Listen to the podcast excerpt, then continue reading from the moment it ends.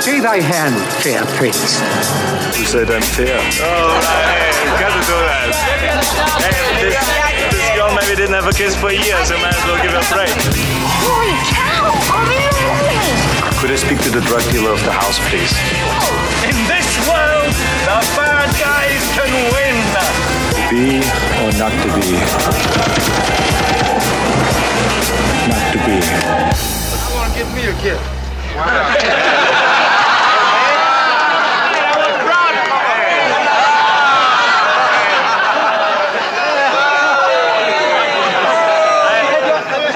heard about those guys in here. Yeah, we got a few of them. Come over here and I'll give you a kiss. Hey everyone, welcome back to another episode of Sleazoids, the podcast where we go down the rabbit hole of 20th century genre fare from the most influential canon classics to the trashiest exploitation films we can get our hands on, and invite you to tag along in helping us create a canon of sleaze. Each week is a double feature grindhouse style where we discuss two films loosely related by subject, genre, actor, filmmaker, or franchise, and at the end of each episode, along with our honorary Sleazoids, which you become by subscribing on Patreon. Do it. Damn, he's on time. Do He's Been on time for a few weeks now. Nailing Killing it, it. dude. I'm we absolutely decide killing it over here. Official ratings and rankings for every film that we cover. Patreon subscribers also get an on-air shout out and two bonus episodes every single month, which we've been doing for a year, over Yeah, a year now. we got year 25 or 26 episodes back there waiting for you guys. So if you haven't made the jump to Patreon, there's a lot of episodes waiting for Hours you. and hours of of content. Uh, we do have uh, three people, three patrons who got added this week, getting all those bonus episodes, and that was Perry Rulland. Perry has been a long time listener, so Oh, I, was, cool. I was glad to see him make the transition. I Thank think you, he Perry. finally caught up. Uh, we have Dalton Cheatham. Welcome, Donald. And then uh, uh, a hack fraud. Is that that's? That's that's his name apparently. So, uh, welcome to you as well, sir. yes, we appreciate you, you hack fraud. Um, but thanks so much for for joining and getting all those all those bonus episodes.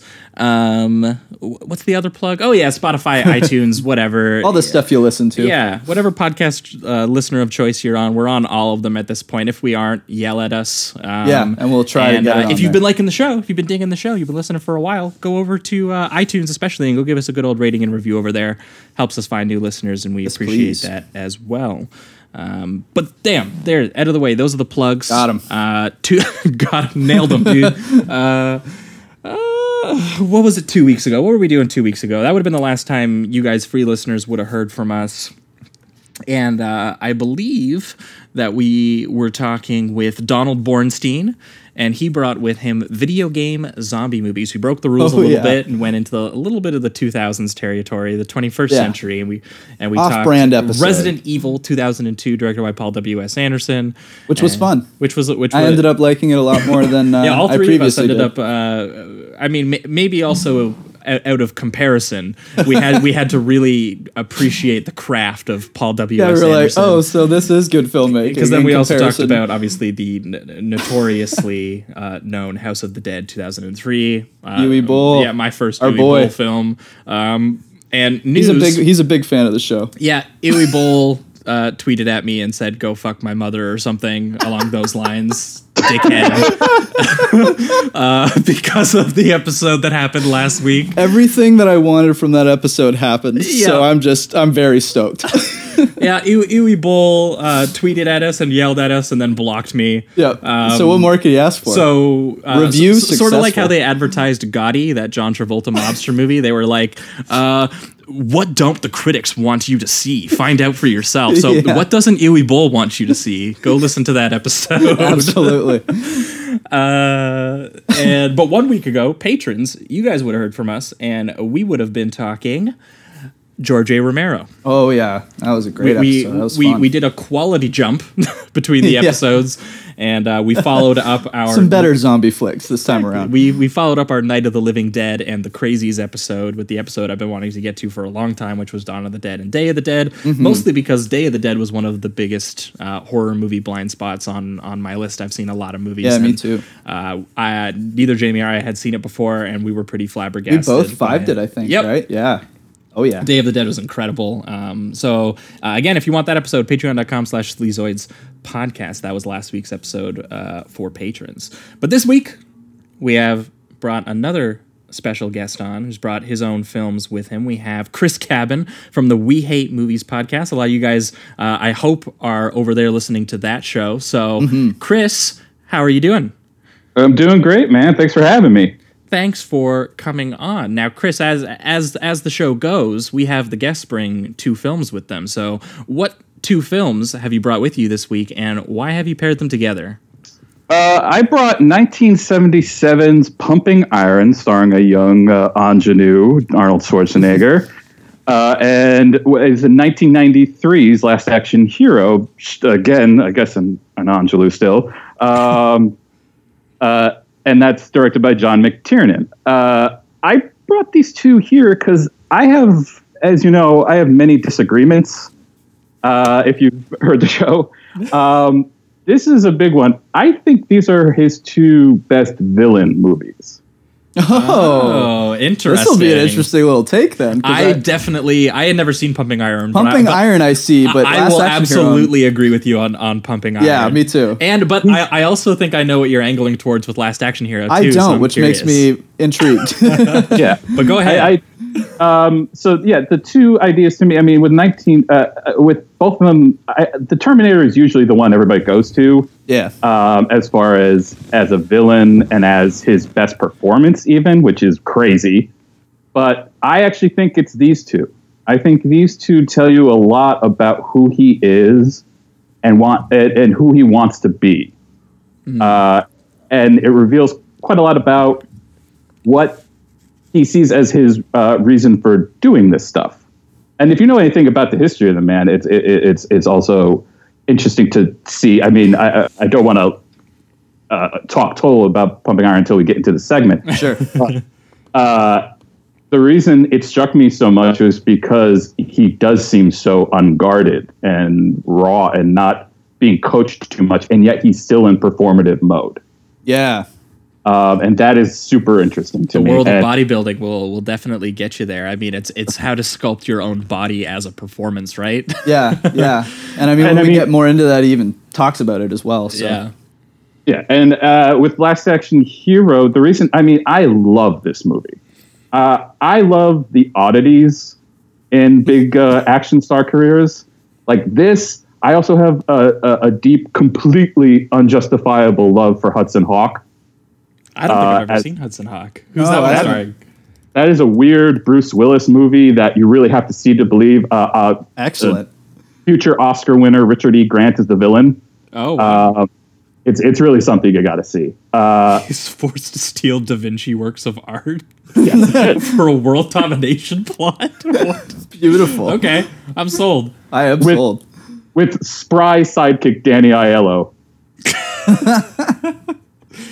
All right, very cool. Um, yeah, I mean, so yeah, I, I think these two movies show a side of him that uh, almost any other movie uh, he's made does not show. Interesting. Well, I, I think that I would agree with you, and I think that we will get into that. In Yeah, 'cause specific now I'm just excited to as we jump about into these the segments. things. Yeah, I feel like we already want to jump into it, so maybe we will. We'll go uh, straight into pumping iron here. Let's do it.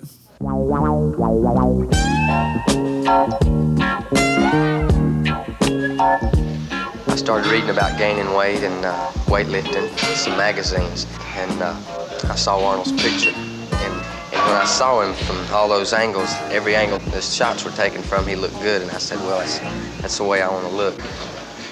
My father's real tall and I'm short, so I want to be, at least if I can't get as tall as he is, I want to be as wide as he was. All right, we are talking Pumping Iron, the uh, 1977 uh, documentary slash docudrama about the uh, the the kind of uh, at, the time maybe a more bizarre uh, subculture of professional bodybuilding and the behind the scenes. It feels fascinating to go back and watch this now because bodybuilding is such a public. Uh, I mean, like, there's so many YouTube fitness bodybuilders out there now that, like, it's like, like you're I watching. mean, all- Instagram is just full you're of watching all of these guys who like now would just be uh, social media influencers if Yeah. they were around today. Right, Right, exactly. So it's fascinating to go back Instead, and watch this guy's thrown a 20 year uh, movie career. and it, it focuses on the 1975 uh, Mr. Olympia uh, competitions, which, from what I came to understand from the film, is uh, for, it was a way for former Mr. Universes uh, who have already won to sort of compete against each other and continue competing professionally. Um, so you get some of the best of the best and people who have been longtime winners competing uh, Yeah. uh, against each other. And uh, what the film kind of is is made up of is kind of just a series of behind the scenes interactions and scenes between the uh, competing bodybuilders and how they how they sort of manage both competition and sometimes vague friendships or uh, rivalries. And vague Um, is definitely the word when it comes to friendships. it seems like in a moment's notice they'll su- try to sabotage the other. You know. but it, it, it, it famously launched the careers of both Arnold Schwarzenegger and uh, one Lou Ferrigno, who would play the Hulk, um, and also featured uh, Schwarzenegger's longtime friend Franco Columbu. Uh, who is uh, I don't know if you guys saw the note uh, about that in uh, Last Action Hero. Mm-hmm, It's my fa- that's my favorite thing in the whole movie. Yeah, because he, It's it- like it- a Columbu, the director. yeah, he, he he directed uh, Jack Slater three or four or whatever it was, right? Franco Columbu, I think is yeah, the name. Yeah. yeah. So that that's the guy who he uh, shares the podium with at the end of Pumping Iron. Oh, very cool. Okay. I didn't actually make the connection. Um, but I had an absolute blast watching this movie because my own, my own relationship with with with bodybuilding is that there was uh, not to say that I'm a bodybuilder or I've ever. I was had gonna say my of being a relationship is I didn't have one previously.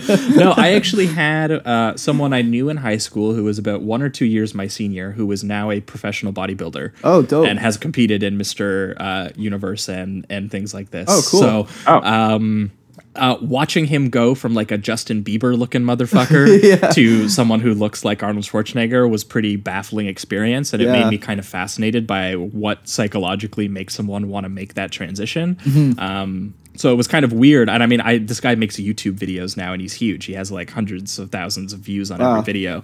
Um, so like watching seeing someone pre bodybuilding and post bodybuilding has been pretty fascinating and also um, ever since uh, felix on chapo uh, talked about uh, that Rich Piana guy chris do you, did you follow any of the Rich Piana stuff Oh yeah, yeah, yeah! It's fantastic. Yeah. Uh, I, I mean, it's I, I mean, Felix has a, a, a very specific insight to that stuff that I, I can't get enough of. Mm-hmm. Um, but I I really love watching these guys do this. He made me go is- down the rabbit hole of that guy's of Rich Piana's YouTube videos. And Rich Piana, unfortunately, uh, is, it died. he had some sort of heart Yeah. complication based on his. Uh, Was it due to his size? It, it was due to his size and his steroid. Uh, Oh, the okay. steroids that he was taking and stuff like that. He had heart complications. You know what? I don't that. know if they mention it, but is like steroids must have been a much bigger thing probably when Arnold Schwarzenegger was doing his uh, Olympia thing. I can imagine it'd be a more popular thing. Do you know anything about that? It was a little. Uh, it was legal for a while. And I Oh, think okay. He, did say he used them legally, uh, and then Oh, there was okay. later in his life there was this weird. He got into two um, legal cases because, and I don't know if anybody else has this problem. Uh, two cases where uh, publications had predicted the date of his death, Wow. and he sued both of them. and he, he, he won one of them. I don't know about the second one.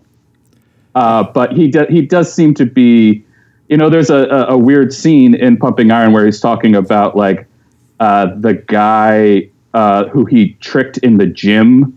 Is this the Uh, guy to scream during his competition? Yes, yes.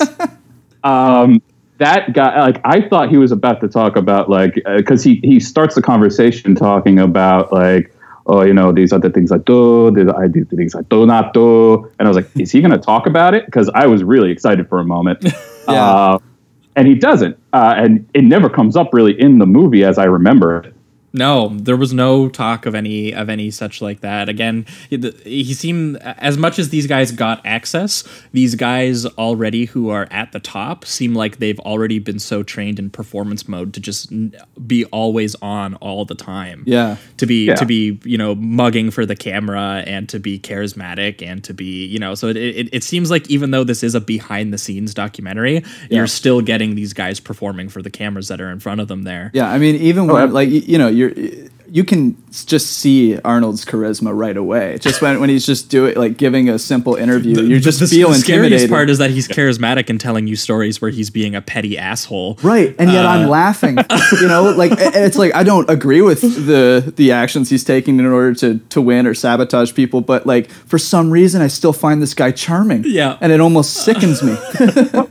The funniest thing to me is that he doesn't seem to understand how shitty he sounds. yeah, yeah, for real. He, there, you know what? You're right. There's almost like, like, "I'm just there's being almost cute." like an innocence. yeah, he almost has this almost childlike innocence about him sabotaging people's careers. It's the weirdest thing. well, and and and the thing that uh, relates to the the rich the Rich Piana stuff was that I mean, Rich Piana was one of these bodybuilding YouTubers up until a few years ago. Uh, up until he just died last year, so he was uh, pretty pr- pretty recent. But he. Um, he would make all these videos where he would really let you into his life and he would he would talk to you and he'd be like it's motherfucking workout time. It's eating time. And he would he would be very he he was very candid about um, sharing you know how he's trying to get his weight up or why he's doing this and why he's Oh, doing this and there, there was one period of of his career where he was trying to be bigger than he usually was so he was eating he would as he said it he was eating like 18 meals a day Wow. um, and, and he's spending the rest of his time working out. Uh, he even did a video one time where he showed everyone how to do the eight-hour arm workout.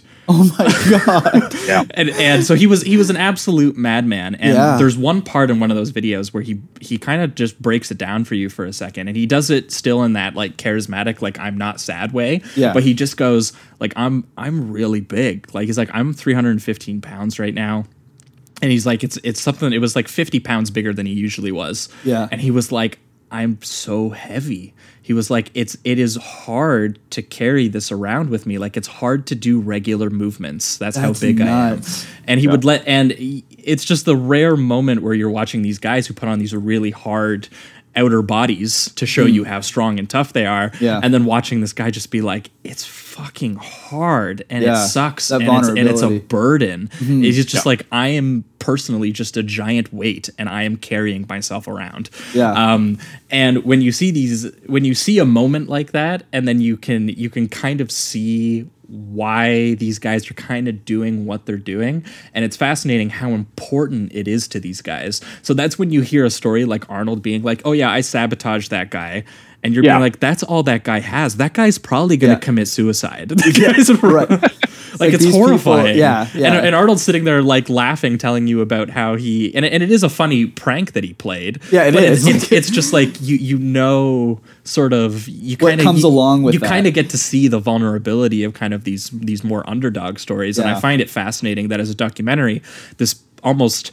For, for a brief moment, especially with the Lou Ferrigno uh, kind of like a subplot, I guess. Yeah. They they kind of develop Lou Ferrigno as kind of like the the new young gun, the guy who and, and Arnold as like the the jerk jock who the underdog is going to overcome. Right. And this is a movie where the jerk It jock wins Yeah. and gets a successful Yeah. movie career For out the of next winning. twenty years. Yeah. Those are the most powerful people in the on in the, the world. Yeah, not only that, like Bill Burr had a great stand-up thing where he's like, anyone else think that they could get world famous for doing weights, have a movie career, marry into royalty, and then become governor of California all in one lifetime? it's just like, how many lifetimes would you need to accomplish what this man's done? And then there you mean- go, right? Do you know anything about his his uh, parenting at all? His, No. his, his parentage? No. I mean, he came. His father was a Nazi police chief. I didn't know that. Is that maybe not know why he wasn't super sad when he died? Yes, that was the whole point. Is I, I was like, wait, is he going to talk again? Like every Oh, other that- point, I was like, that are would you have been- talk about? That would have been really important to know, I think, because it comes off as like he's he- super cold because and he, just he does mention him in the movie briefly, but yeah, he doesn't mention You that part. Yeah, of it. you're you're blowing my mind right now. And then he also talks about. Uh, I mean, this is all from. Uh, I, I there was a, a good profile of him uh, on the Guardian, I think it was, or it might have been the Independent. Uh, but his unauthorized biographer also uh, apparently had evidence that the father liked his older brother way more Oh, and did not shy away. Was a, a total alcoholic too, but also did not shy away from telling Arnold that he liked his older brother better. Holy shit!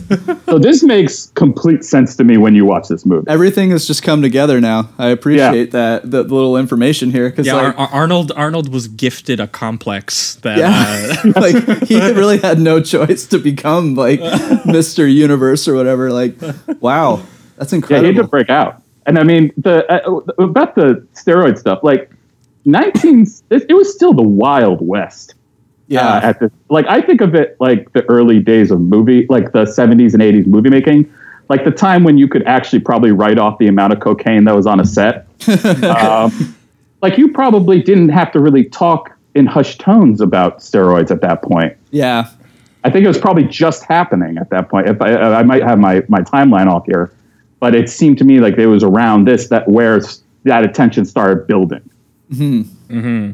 Another uh, another point with uh, we were talking about the vulnerability of, of some of these guys, and I and I noticed the movie starts off with almost showing Arnold in a in a place of being coached rather than you know coaching himself because a lot of the movie is him showing guys how to do poses or or uh, how, how to open up a little more to show more of the muscle. Whereas the beginning the very first scene is him actually uh, working with a ballet dancer. And it just looks so crazy out of place like this six foot five 250 pound giant man just being instru- uh, instructed by this like 90 pound ballerina.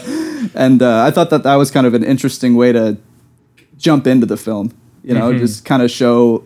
I- It, it felt vulnerable a little bit because I, I always picture you know Arnold as you know he's in charge and he's the leading man, and that time he was uh, actually being instructed. It was almost like the first time I've ever seen that ever.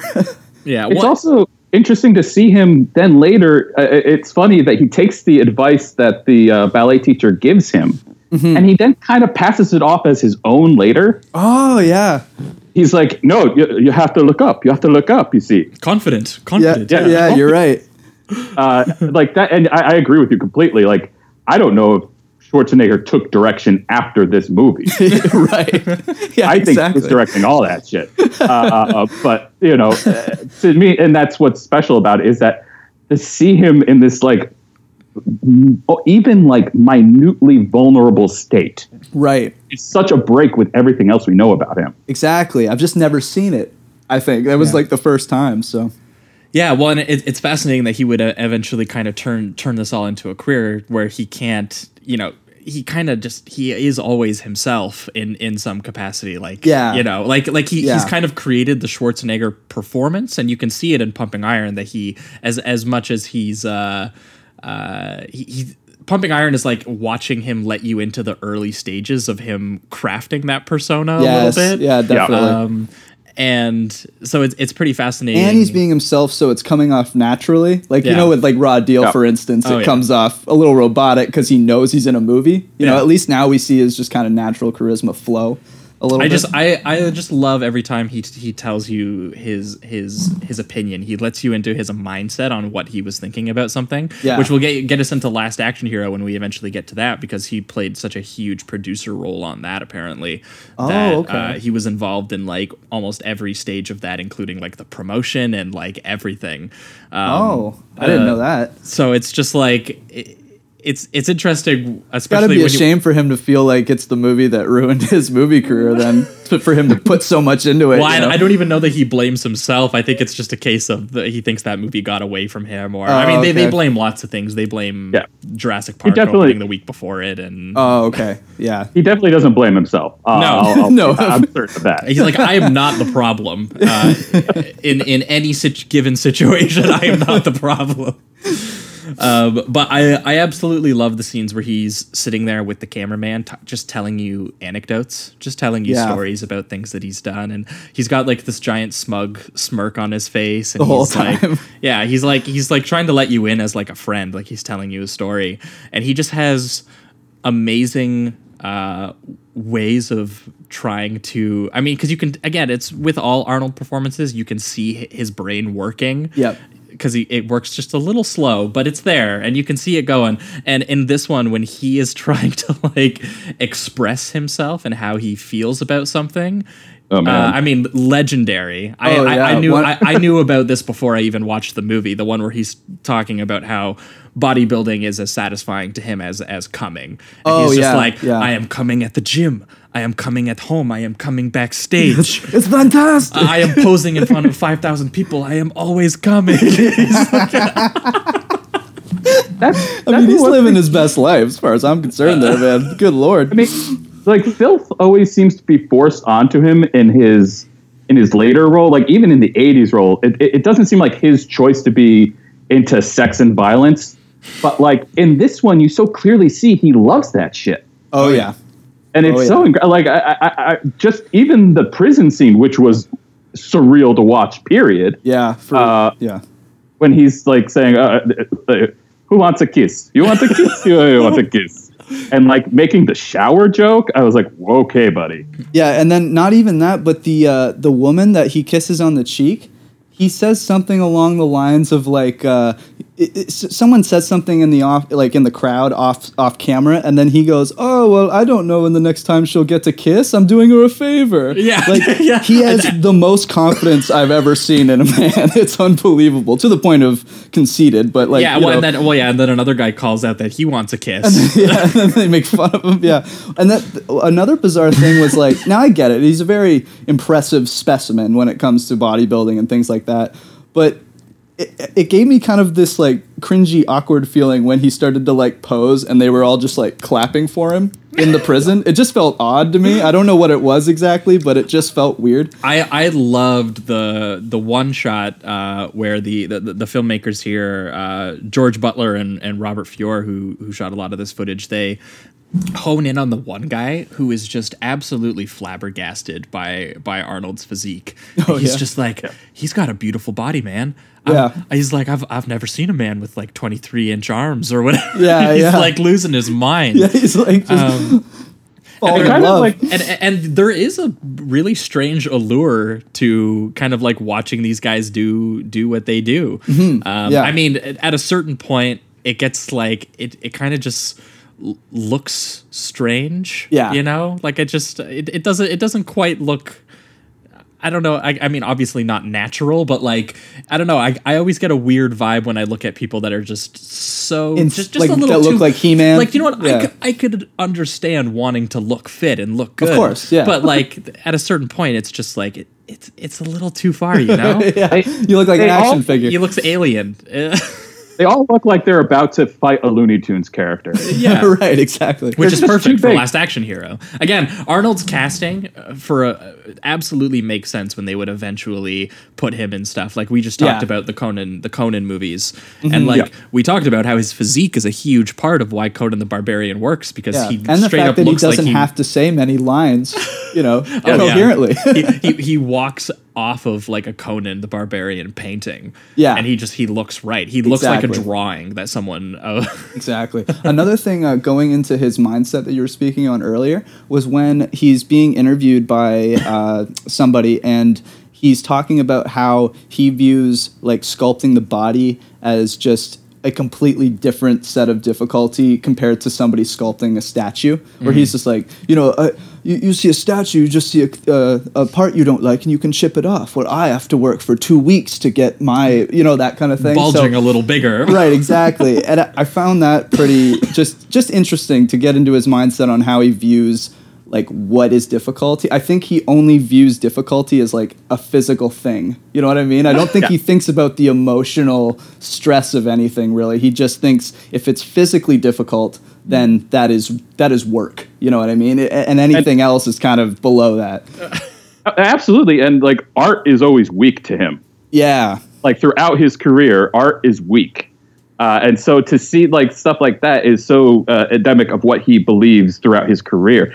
And I mean, it's great that he grew out of all these tendencies. yeah definitely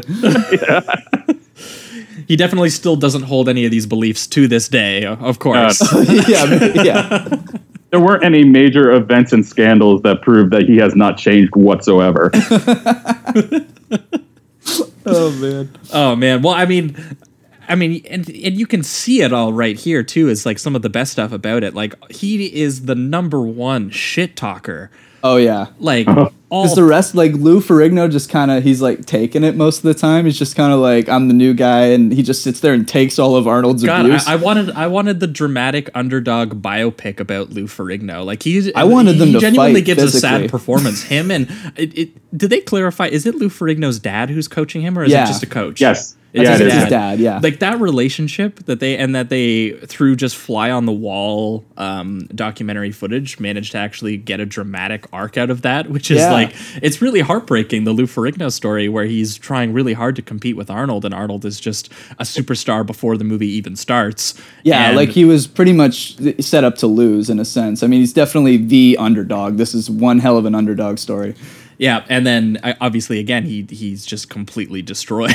Yeah, yeah, I mean, Ferrigno's father to me is kind of the interesting core of it because Ferrigno doesn't really understand completely what Schwarzenegger is doing this whole time. And the audience only knows because we get cutaways of him talking to that Waller asshole, um, the guy who wins uh, over Mike, the American uh, teach, uh, oh teacher. right, oh right, yeah, Uh, um, and like, t- but Ferrigno's father knows everything he's doing. Like you can see it on his face. He knows like when he's like joking with him and all that stuff that he's clearly trying to get in his head. yep, And Ferrigno, the, the main Ferrigno, uh, Lou doesn't, uh, he doesn't always know it. Like you can see him like fumbling with it, always trying to figure out if he's fucking with him or not. yeah, yeah, definitely. and, and the key is to know that Arnold is always, Always. on. Always. Ar- He's always fucking with you. Yeah. And every, I every don't think move that that guy does, has, like, friends, Like you know? honestly, it, it Yeah. got it got to the point where the movie almost convinced me that Arnold Schwarzenegger was like a, a like a sociopath, like one of those people who's just so focused on success,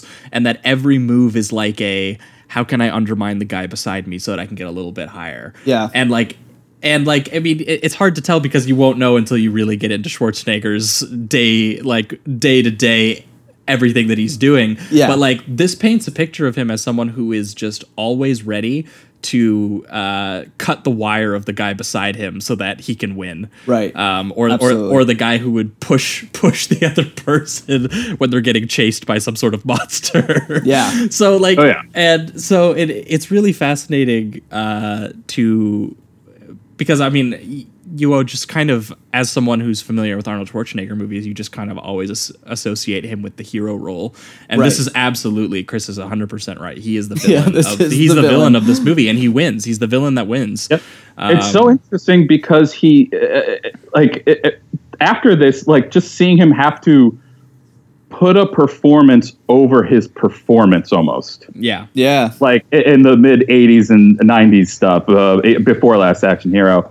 Um, like that, and I think that's why he's so wooden in so many movies. It's like he can't be him, like, he has to be himself. He, he would almost be more charming if he would be like if if he would let you in on his assholery in his actual movies, but he doesn't. Yeah. Like like when he goes on and when it goes on to acting, he's playing these scripted roles of the good heroic guy. right. And that's and it, it's just interesting because it doesn't seem like that's actually who he was as a person. That's true. Did did Arnold ever play a villain? Now that I think about it. Terminator is the main Oh, I one. guess. but, but right. again, but, but, then he, but he- even but he that plays, one they he plays a to- robot, right? And but even in the second one, then they turn him into like Oh, kind of the the hero the, the same way. So I guess the Terminator would be one, but He is the villain in uh, the new Terminator. I, I just read something about how he's going to be the villain in the new Terminator 2. oh, okay. Hopefully that's Uh, and- not an absolute piece of shit like the other one.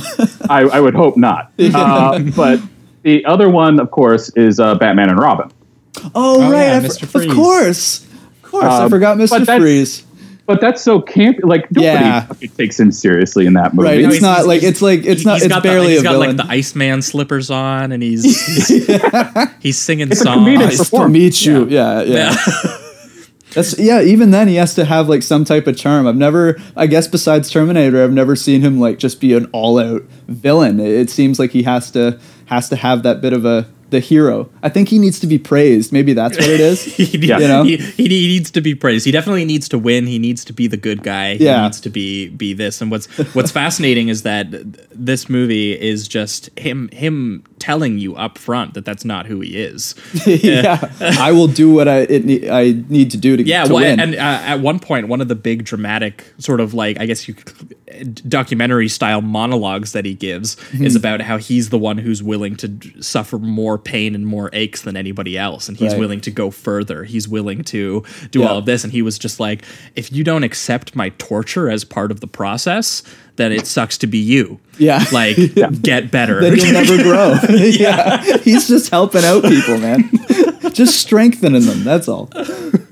he was like, I think he just sees it as weak again. Like, it- Yeah. it- he can't do anything but be the asshole. Like my favorite. oh, Again, uh, I'm not. I'm going to say a bunch of favorites because I, I, I really love this movie. But uh, the when he is laying on the grass with like his his gang of four uh, and talking about how he should talk to Ferrigno uh, before the thing, and he's like, "Yeah, yeah, be nice, be nice," Yeah. just so that he knows how childish he is. Doesn't he even say something along the lines of like he's I'm his father or something like Yeah. that? Like, Yeah, that's what like, he said. I am the father. He is the baby or something like that. No, because he, because he's he's talking about how like like d- d- don't these guys know? Like I, I think it's like the third or fourth time that he's told this story about how he fucking psychological he like Messes engages in psychological warfare against his competitors. Yeah. and I think the, I think people. the the question that they ask is like, don't these people like you'd think that they would know, right? Like Yeah. they would not After stop- a while, they would stop trusting gain a you. reputation or something. Yeah. Yeah, and then he goes, "No, no." He's like, "All I do is I, I I put on the little the the little smirk. I I give them the the little advice, and I I am the I am the daddy again. Like I'm the papa." Uh, I hate that I love him. Like it's like Yeah. he's such a dick, but it's I, oh man, he just makes me laugh. Holy shit. I mean, he does that with Columbu too, who like is clearly his uh, looks like his friend at least. Like Ferrigno is always set up as kind of his rival, uh, but they at least try to make Franco look like his buddy. But then, like he's like, uh, somebody asked him like, "Oh, how about Franco? You know, is he your friend?" He's like, "Oh." He's a nice boy. He's he's a baby, he's a baby and, and I will crush him like a baby. And I just have to I just have to remember him like that. Oh man. Oh, what a what a man. Just what a man. one of- one of the absolute uh, best scenes in the whole movie, though, is um, right before the competition when they're all doing their last minute workouts to like get their their their muscles bulging, get the sweat going, get Right. everything going so that they look good, um, and that they're all forced to be in the same room as each other, like working out side by side, Mm-hmm. um, and just watching uh, like Arnold work the room. Is Yeah. amazing Oh man. because you can you can see this this this big smile on his face as he he looks over at Ferrigno and he's like you know giving him this look that says oh you're fucking tiny and Yeah. Ferrigno's trying to like work out and Ferrigno can't figure out if he's like trying to psych him out or something and he is but it's just the idea of him possibly psyching you out is psyching you out is enough. yeah and he like knows it. He's just a ghost. yeah and uh It's a mind s- some of the guys are like being like i'm, I'm watching you or y- you know and and uh th- there's another one where two of them are working working out really really closely and arnold's head is near the guy's weight and he's just like we don't want no accidents in here and you're Yeah. just like that's ominous dude yeah. I, I'm pretty sure he's killed at least one person. yeah. Or at least like set it up in Final Destination style or Uh, yeah. something. you know? yeah. orchestrated some rube goldberg machine where Yeah, yeah. uh, no, th- there's been an accident oh no Oh no, it's a new kind of deadlift. Don't worry about it. i just just giving you advice dude just giving Yeah. you advice And then once it all uh, once it all wraps up too, I, I found this really interesting. It's like now competition is over, right? Now Yeah. we now you assume you're gonna get to see Arnold with maybe a little bit of his guard down, or just at least being more friendly, or at Also, least what an asshole, by the way, to win, win the whole thing, and then retire. Oh, yeah, Yeah. I'm done. Yeah, that, that, that that's that classic. Like you win, and then you're just like, I am now retiring undefeated. Uh, I feel like you don't see it in the shot, but I feel like when he's making that speech at the end, he's like locking eyes with Lou Ferrigno the whole time. Yeah, he's like, just "You'll so never he beat knows. me." Yeah. know that you'll. This was your shot. Yeah. and it's over. exactly. But uh, I, I- I don't think, and uh, uh, you know, uh, Schwarzenegger originally was the original uh, guy who was supposed to play the Hulk, and Ferrigno Oh. got it. And like, that's not even like I, I guess that you could kind of count that as a win, but not really. As yeah, compared to what Schwarzenegger's done, like, yeah, yeah. Bruno has to take such little like happiness back to himself. it's it's really sad. yeah. And then the uh and then like when they so when he breaks down it's after the uh after everything's over and, and Arnold wins. Um, you know, he's he's smoking and he's and he's drinking and he's like enjoying himself or whatever. So it's a moment where you kind of get to see him like chill for 10 seconds, but then immediately after when you think he might start, you know, being a little bit more friendly with Ferrigno or whatever because the competition's over, he's still the movie ends with him basically fucking with Ferrigno still, and Ferrigno's just kind of sitting there with his giant arms, just kind of Oh, like oh, oh, yeah. shy and like when, oh. when, when they're on the oh. bus. yeah, when they're on the bus, he's still kind of messing with them. It's just Yeah, you were it's like, just dude, you, natural. you already won. yeah, it's like, dude, leave Lou alone. He's like teasing him with food. yeah, It's like, like the weirdest thing I've ever seen in my life. hello, hello. Do you want some cheesecake? Would you like some meatballs? How about some more just cheese? And like you're like, just stop. And I mean, the funny, the, the, the happy birthday uh, scene after the competition. oh yeah, you got to. Rem- he Arnold is wearing a shirt that says Arnold is numero uno. Uno, yeah, And you know, he had to make that before he came there. yeah, because he So needed to to- prep. So he had this whole play, like it, it's just incredible, and like he's just wearing it. It's unbelievable. Yeah. and you just feel so bad for Ferrigno and his dad, who is just in the corner, like squatting almost. Yeah, yeah. I was glad to see that the dad didn't like. There wasn't a scene where they he got like cold to Lou. I enjoyed that he actually went up to Ferrigno after and was like, "Hey man, you did a fantastic job. This was your first outing. You got third place against Arnold Schwarzenegger. I mean, you should be proud of yourself." This is not the end of your story. yeah, I was. Yeah. It was nice to see Lou get a little bit of a pat on the back. You know, still from his own his his own If- even dad. if it's from his own dad. Damn it, Josh! You took away the niceness. I'm, I'm, I'm, I'm, I'm here to do that. Uh, but b- before we enter the reductive rating round on this one, I wanted to comment on the music. Mm-hmm. Uh, awesome theme song uh, about uh, everybody. Everybody wants to live forever. That's that's the big. That's Oh, the big yeah. thing. And they're, they're they're they're pumping the iron, dude. Yeah. Oh, it's good stuff. It's good stuff. And I mean, a- it's kind of a sex jam too. yeah. Which I mean, it, it goes with the coming scene, but like otherwise, I was like, this is an odd choice, but I, I dug it completely. yeah. Yeah, I got I gotta say, uh, I had never seen this one before, so I didn't expect it to be as funny as it was. And yeah. I, I mean, I was laughing a lot. this is maybe my one because uh, as we kind of enter the reductive rating round and final statements part, which for you, Chris, is where we just remove all the words and nuance. It, it used to be we just gave a rating, but now it just Yeah, seems now to we be- just It's just yeah, we keep going on and on and on forever.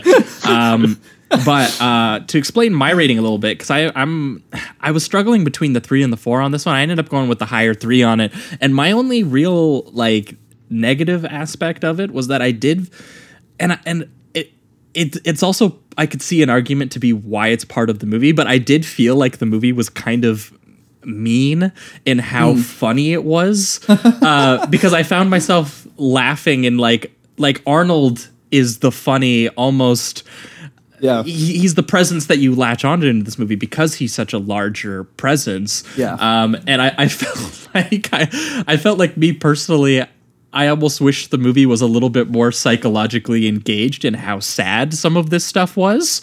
Whereas I felt like a lot of it was more just kind of like funny and mean in a way that I, as, as is always the case when you're looking at documentaries and how they treat subjects because I don't think it's anything that these filmmakers necessarily do. I think they just document fly on the one wall style this kind of this subculture itself. Yeah. But I, I I definitely left going I want the rich Piana movie where someone addresses how sad that what that lifestyle was, and that this movie wa- wasn't quite that interested really- in that yeah, kind of stuff. It just did the fly on the wall kind of thing the majority of the time. Yeah, which I did like because that's what kind of gives that.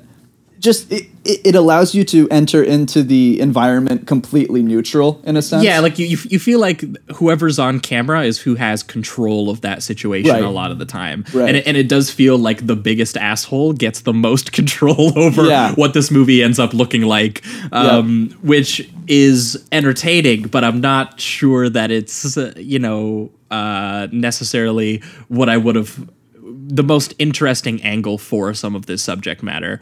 Um, but that would be like that was like the only thing that kind of stood out in the back of my head while I was while I was watching the movie because uh, f- eh, f- for the most part.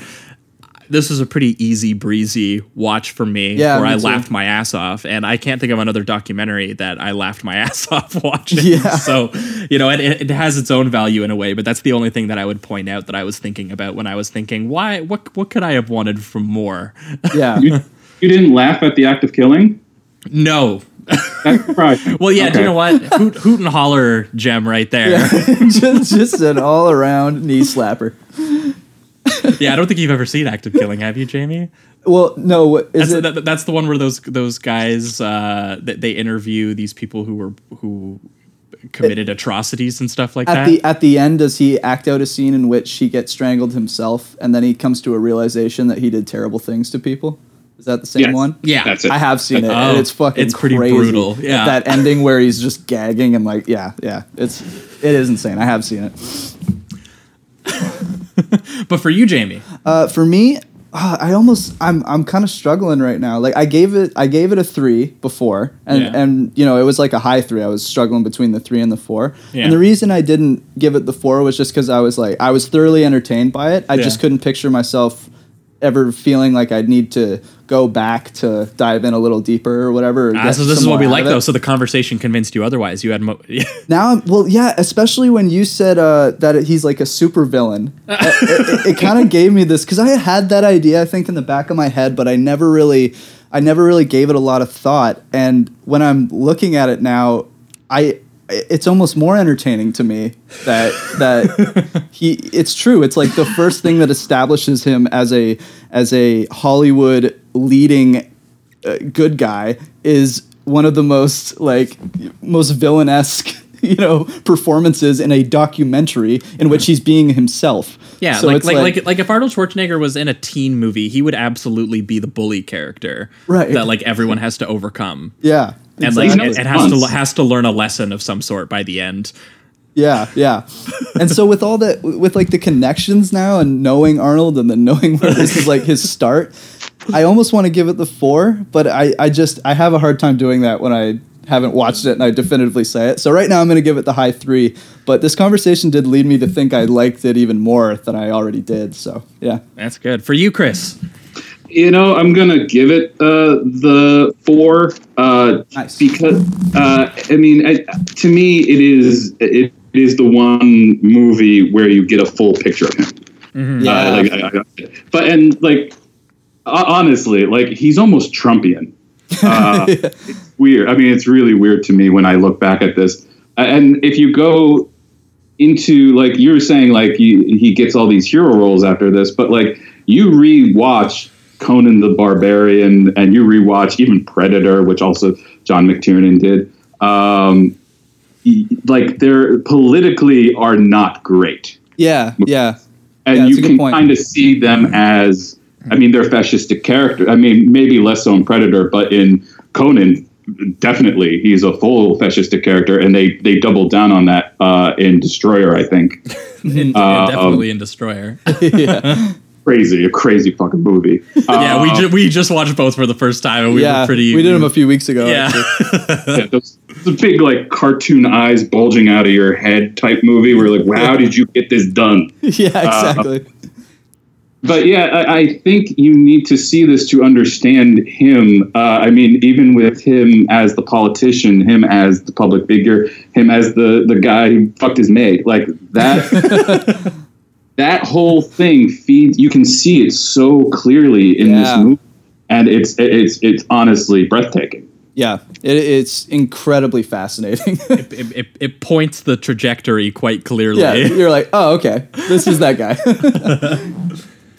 And they were hmm. like, it's so awesome that this guy has succeeded and like probably I mean, imagine what he did in the movie industry. How many lives did he ruin as soon as he was able Yeah, to get producer credits and to had get- power yeah. behind the scenes? oh man, he's like prepping prepping people for the auditions. Yeah. You should scream when you get in there. I guarantee you, he did that to Jean Claude Van Damme. This is not. I, I I know it in my heart. He did something like that to Jean Claude Van Damme. Absolutely. It was like Probably the there, there can too. only be one action star. with an accent. Well, they're and they're all like that. Like I, I, the other thing is like it also to me is uh, uh, uh, uh, I, I don't know if anybody else has like Stallone doesn't have a movie like this. Van Damme doesn't have a movie like this unless I mean JCVD, but that go- comes way way way later. Um, and uh, or Dolph. Like they all have that kind of mentality. I don't know. Have you guys seen um, Electric Boogaloo, the documentary about Cannon Films? No. there is a great uh, or first of all it's a great movie but uh, there's a good anecdote in it where sylvester stallone i think it was stallone not schwarzenegger who comes onto the set of masters of the universe and looks at dolph lundgren and like talks to the director and he's like you're gonna let this guy talk like that in your movie and you're just like oh my god what? The guy what? The guy's about to perform. Are you fucking nuts? And you just see like that's how they think. And like the way that you they are all notoriously like you can, they cannot be directed. They are the Yeah. directors. Like that it all feeds in it, it makes so much sense when you see this. It really it, uh, to me it it really latches onto your brain Yeah, it does all like piece it together. I for have a feeling that every Arnold watch from now on is going to be painted by the fact that I kind of know who Arnold is iron. now. Well, and it also it also doesn't help that like Arnold in general, as we'll get into in Last Action Hero, which which definitely uses the image that he's built in between these two movies as Right. kind of its jumping off point. Right. Um, that it's again a thing we've always talked about with Arnold is that he's so self conscious all of the time, and you can see it here. And then now you have to add on to the fact that he's being paid to put on a performance for money.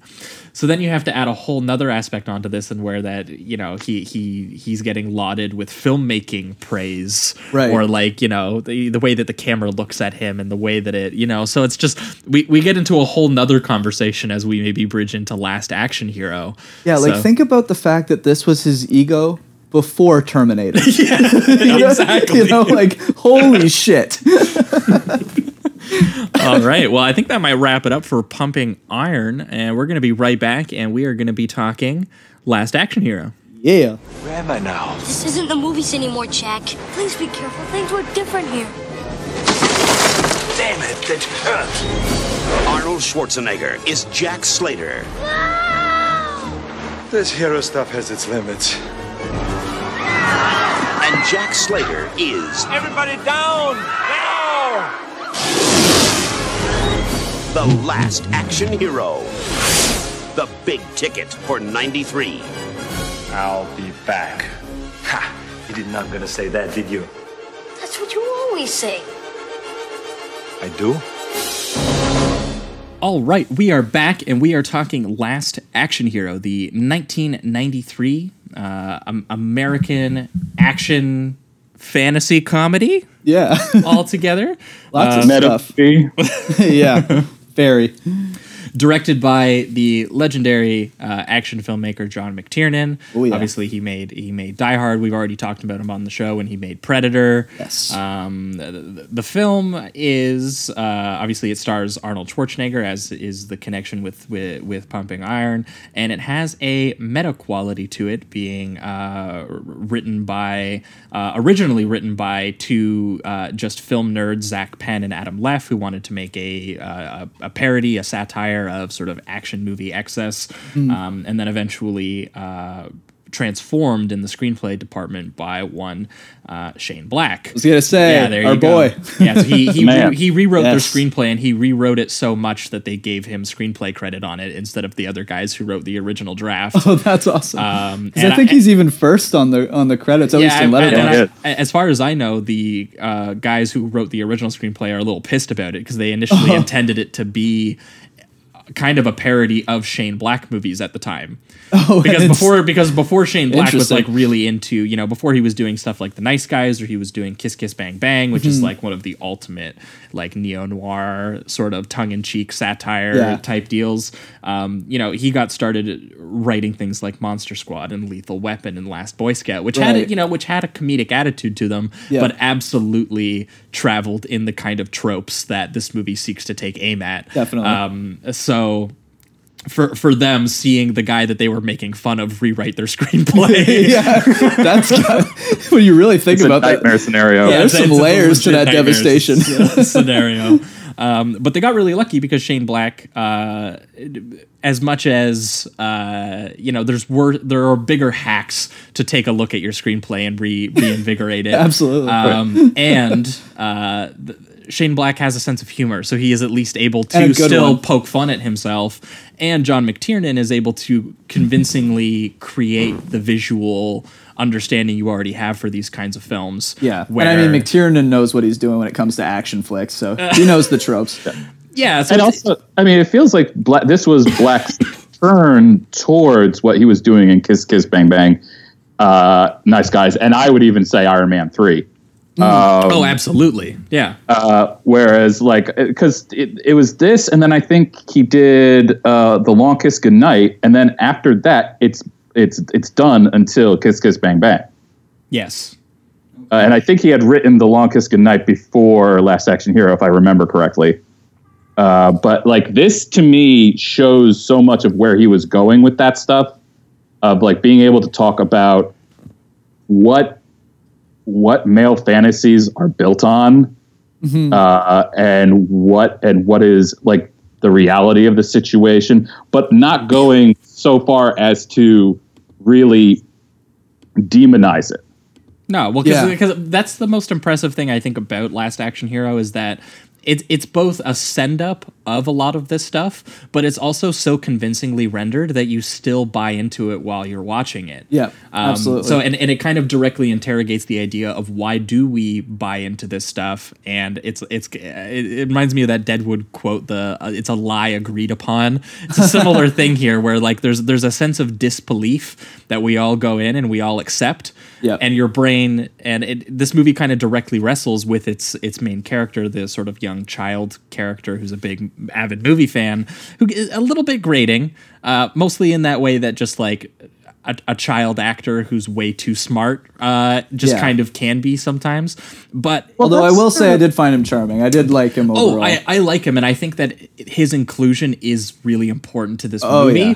because his his he is sort of our gateway into someone who knows the tropes Yeah. and someone who uh, and he kind of renders the situation again where he finds them entertaining and he he also finds a sense of catharsis out of understanding the order in which they work. I love the bits where he's calling out what's going to happen and he's like, "Oh, he's going to make it, but the two cops are going to be dead." And that look of satisfaction when he ends up being right. Yeah. Um or it- even little moments where he's like playing chicken with the bad guy and he goes, wait a minute, I'm the comedic side character.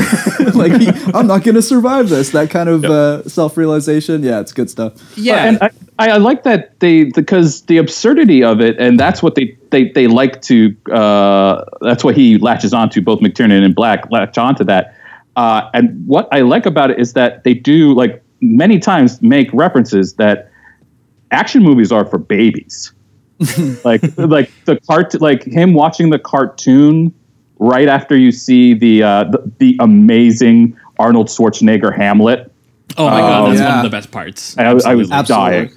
Uh, and like after it, He's like, it literally "Hey, Claudius, you killed my dad." That's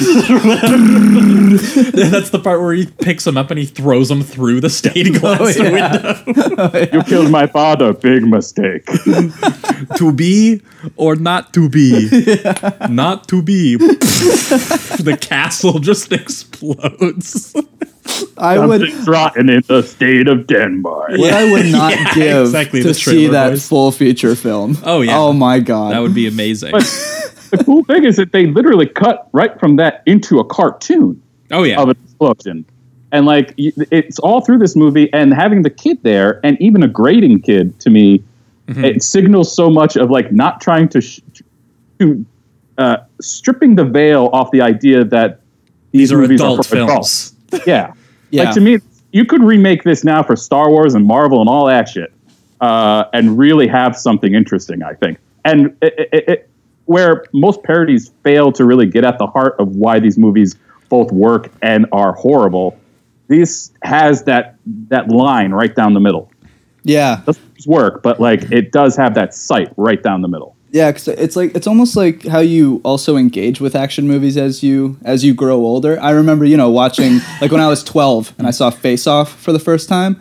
I wasn't thinking about, you know, all the meta stuff or or or just how batshit insane it was. I just saw like it was just a constant feeding of my brain, like impulses. It was just like going off. I was just so excited about every little thing. And I think we tend to, as we get older, just start to be like, oh, well, that plot point doesn't make sense. That plot point doesn't make sense, and all that. And I guess that the kid is kind of that representation of just letting it go and accepting all of all, all the crazy shit that happens Well, in an I- action. the movie. worst part is, is this kid now would definitely have a YouTube channel where he points out plot points and yeah, stuff. now. yeah, which sucks. Oh yeah, he would be on YouTube saying, "Hey man, one time I was in a movie with Arnold Schwarzenegger, like, or just there," uh, and like he would be so screwed up after this. like, I, I, he would, be, he would, he'd have to become a YouTube guy.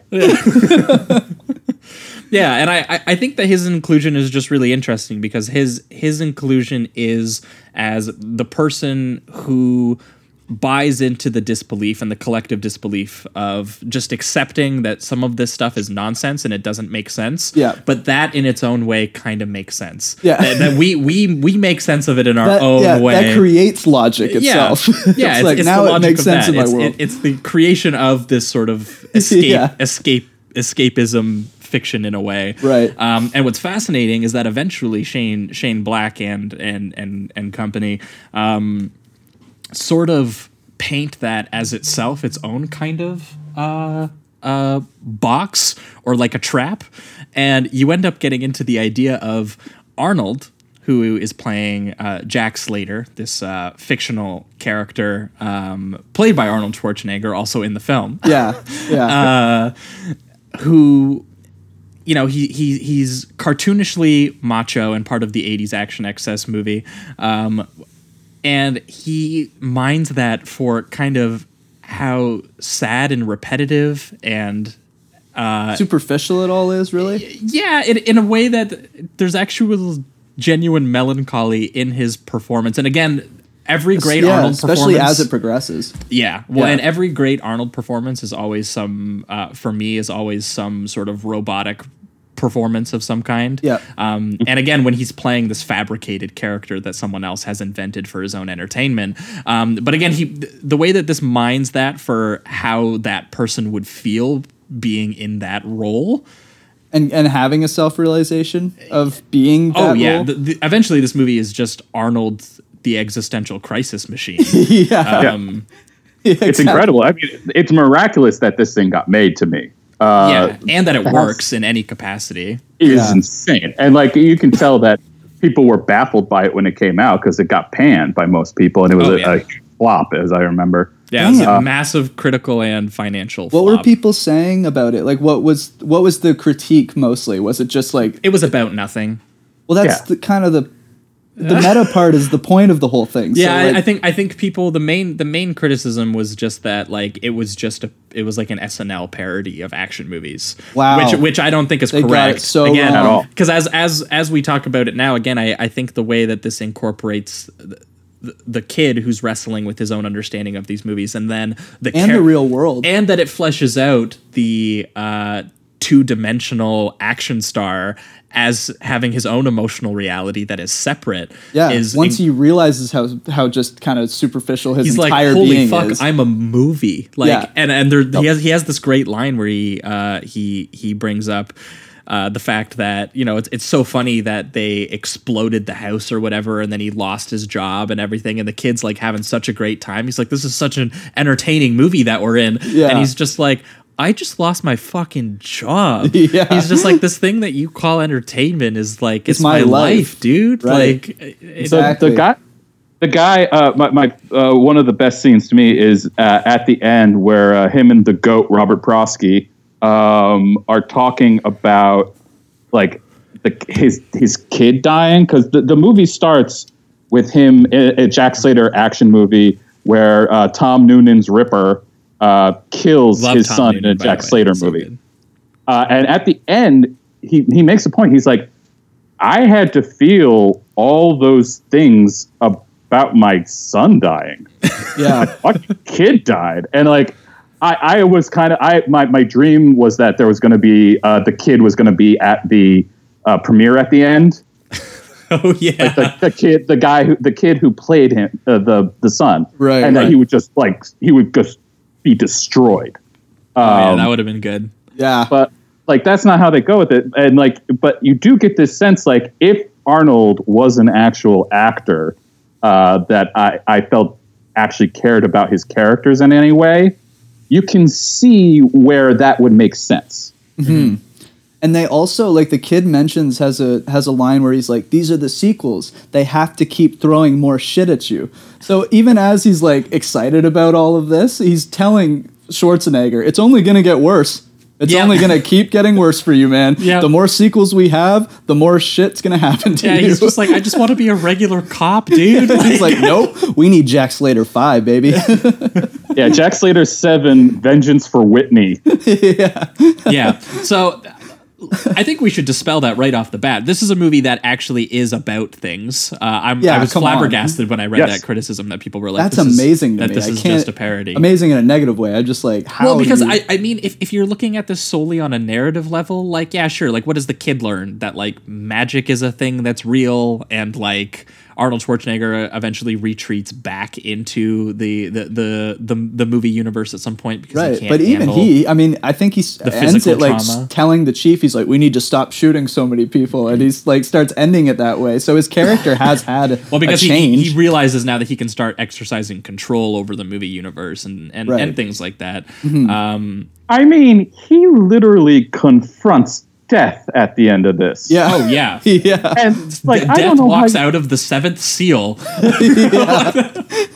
Ian don't know how- mckellen baby I don't know how you say something like that and, and be like, no, that's about nothing. That right there is about nothing. Yeah. yeah and death even i think i think death doesn't they have a line where he's like uh, i don't deal with fiction or something like Yeah. that in order to not kill him Well, yeah, and he, uh, I mean, he has, I think, I think honestly, one of the most genuine emotional uh, deliveries I've ever seen from Arnold Schwarzenegger, which is where him playing Jack Slater in the human world, in the real world now, having left the screen, Right. goes to the movie premiere of Jack Slater 4, and everyone thinks he's like, oh, he's in character. It's, hey, Arnold, what's Yeah. up, dude? And blah, blah, blah. He starts trying to pummel the shit out of himself, Arnold Schwarzenegger, the guy who plays him. And he says, You've caused me nothing but pain. That is that's I so think, good That is to me the key to the whole movie and why I think of him as a villain in this. Because mm-hmm. it's not Jack Slater who's the villain. It's, it's Arnold him. Schwarzenegger, yeah. It's yeah Arnold. there okay yeah, th- that's exactly what I sense thought. now Yeah. yeah because he like you got to understand like he wasn't without controversy before this. There were groping allegations. There were all kinds of shit. Um, but like you can tell this idea and it's really almost prophetic because you see who he is now and like all he wants to be is the guy he's on the screen. Right. That's who he wants to be so badly. But he's not him. He's never been him. And as you saw in pumping iron deep down he definitely is not heroic. Yeah, Um, yeah. And he so- wants to be. It almost seems. It's Yeah, almost, so- but but he doesn't quite. He doesn't quite want to be. He almost wants to just be perceived that way. It seems he doesn't want to take the actions to to be that person, but he wants to be perceived and praised as such. as the fi- like the fictional version of him is what he wants to he Right. hates this i mean literally it's saying i don't like myself Which is, and this, this I was just gonna say something here. Which it, do you think that he he could not have possibly been aware of that? Like, do you think Shane Black was writing this and he knew about these kind of these these character moments? Because there's no way that Arnold Schwarzenegger would have understood that and gone, "Oh, I'm totally cool with this movie making me look like a total fucking asshole." Um, i mean Black has had a pretty big history of doing stuff like this that just completely subverts. Like, uh, Yeah. I think that's hundred percent true. I don't think uh, Schwarzenegger had any idea. Yeah. and maybe when he saw the no way. premiere of it, he saw that moment and was like, "That's why I hate this movie, and that's why it's the downfall of my career." Despite the fact that in a year later, True Lies comes out for fuck's sake. Yeah. yeah, that's and uh, another another point that that correlates with this is when they're doing the actual uh, red carpet interview, and he's with his wife. The wife is treating him like she's a manager. She's telling him what to say. She's telling him what not to say. She like it, it's it's not it does not come off as a loving relationship in this oh, movie when it- like it's just so weird to me that Arnold would not be aware of these things. It's like he when he's playing himself on that red carpet, he comes off as one of the most like superficial controlled by by the people that are above him and teaching him how to live in Hollywood obviously things like that. It just seems so it's so bizarre. It's just it's Well, just yeah, and this was this was around There's- the time of the Planet Hollywood stuff too, right? And like oh God, what was the Planet Hollywood stuff? Chris, He- uh, d- uh, uh, have, do you know what a Planet Hollywood is? Uh, uh, yeah, yeah. Yeah, so it went bankrupt eventually. Okay. Uh, I don't, but but at the time he was promoting the hell of it because he wanted it to be the biggest thing in the world. And I don't think it ever Uh-huh. was like. I think it had a year there where it was like making money and it was a thing. Yeah, I went to one pretty in Disney World one time, but that's it. And it was so expensive, it was ridiculous.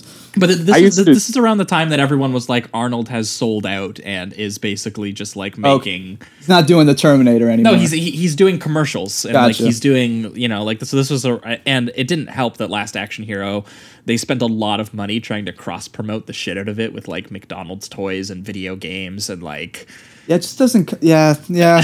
I get why people, in a sense, would have like a sour taste in their mouth after well that. and and it had a pr- production trouble where they they they forced it to meet a deadline that they weren't supposed to meet. I don't think it actually affected the quality of the film. It was just a No, case of I don't think so. they they really I, everyone heard about that and they were like, oh my god, well. This was just a hatchet job, and they they were. It's very cynically Yeah. made, and it's traveling in all of these sort of like it, it, it thinks it's aware, but it's still doing it, and all of this. Uh, w- which maybe we should Hmm. get into that aspect because while we're talking about the meta aspect, which I think is is really strong and should dispel the idea that this movie isn't uh, about anything. yeah, for real. This movie is front to back, two two hours and ten minutes, and it is front to back loaded Yep.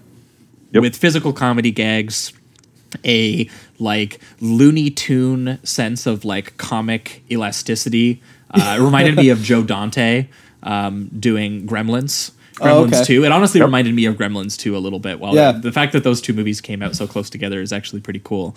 Um, and uh, the fact that McTiernan is just such an excellent visual filmmaker, a dude who came off of, you know, he he he came out with the sort of the Michael Manns and uh, the the Tony Scotts and these guys who really kind of came up as visually oriented, thinking through the uh, visuals in a commercial sense, even like before, uh, in in the sense that like actually making music videos and things like this. Yeah. Uh, that's the way that they thought of images. Okay. So when when he comes in and he makes this this movie, I was shocked at just how good the action scenes are and Oh, like yeah. like everything They're just fantastic. really this movie moves it's so uh, amazingly visually constructed and, and thought Mm-hmm. through storyboarded Oh. so i was just like the fact that people thought that like this was an effortless parody or like Oh, th- that they, man. they put the camera down and had and, and had arnold like improv i was like no th- there's a lot of effort that went into the writing and the Absolutely. filmmaking here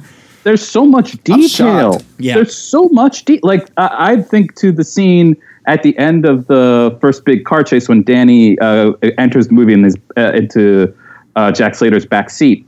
Uh, I think about when you see the Coke trucks. Like what a and int- like usually you would try to just like uh, a, a somewhat you know somebody picks up a can of Coke and takes a sip, something like that. He has a fleet of Coca Cola trucks. Like it he just pushes every absurdity of these uh, every absurdity of this of these movies to the hilt. Yeah. Yeah. and the, like where like the guy's got a coke the guy's driving a coca-cola truck. There's a diet coke truck. There's a coke truck. I think there's a uh, like a clear coke truck or something like that yeah. it's insane i mean it, uh, to say that he's not thinking in this movie is crazy No, um, and and the amount of of like effort it would take to visually construct some of these set pieces where they have the bit where like a dude in the in in the villain truck pulls out uh, an Acme dynamite. Yeah, yeah. And, and uh, they it ends up hitting I think an ice cream truck because the guy flies out of the Yeah, car into the ice cream truck. part, The ice cream the ice cream truck explodes and a dude is pierced in the back of the skull with an ice cream with an ice cone, cream cone and which dies. Physically makes no sense, and I loved every minute of it. No, yeah. And they do that, and they do that again with the the, uh, the ex-wife's house explodes, and they're all in like it cuts cuts to them with like soot and dust all over them. in, in the in the police chief's office. Yeah. Yeah. Yeah, Um again, there's so many I was actually flabbergasted at how many jokes that there were. yeah. Um, because it was like it was literally like every few seconds I felt like there was a new visual gag or there was a new joke in the script. And Yeah. and they and they all this fit- really is a perfect split between comedy and action. Well, and, and they all fit lock and step with both the movie universe that he's creating and the real world universe, and how these things have blended together in ways that you actually are trying to kind of get at the heart of, you know, the ways that we are creating fiction and entertainment, and then obviously how that entertainment might feel Right. about it. Because even that like scene with the ice cream cone or whatever, Yeah. that's the that's almost uh, the first one of the first moments that the kid is a part of. Yeah. So it's kind of just establishing that that's the universe that he's in. You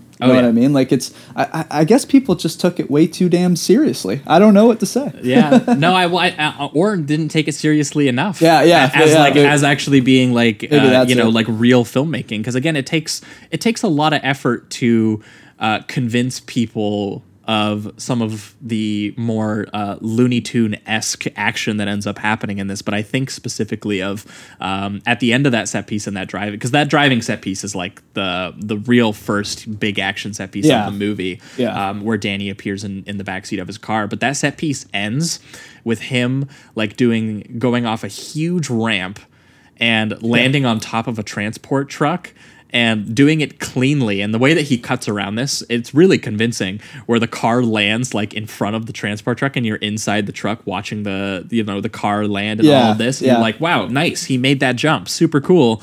Um, but right after that, it's a shot of Arnold, uh, D- Danny being like, "Holy shit!" Like I just about threw up because I thought I was gonna die, and he's just like, "No, it's great. You get to live uh, a long life of uh, pre-ejaculation and divorces." Oh, And you're kind of like, uh, and while he's Just like your hero. and, and while he's saying that joke in the script, in the background, the villain car who tried to follow them and make that jump totally crashes and explodes from making the exact same jump that they just flawlessly survived. Right. So it's just, you know, and again, it's just a background detail of some of, of the scene. Yeah. A giant car explosion. Yeah, and it's just another layer of like showing the the rules for specific characters in Yeah. this world. Absolutely.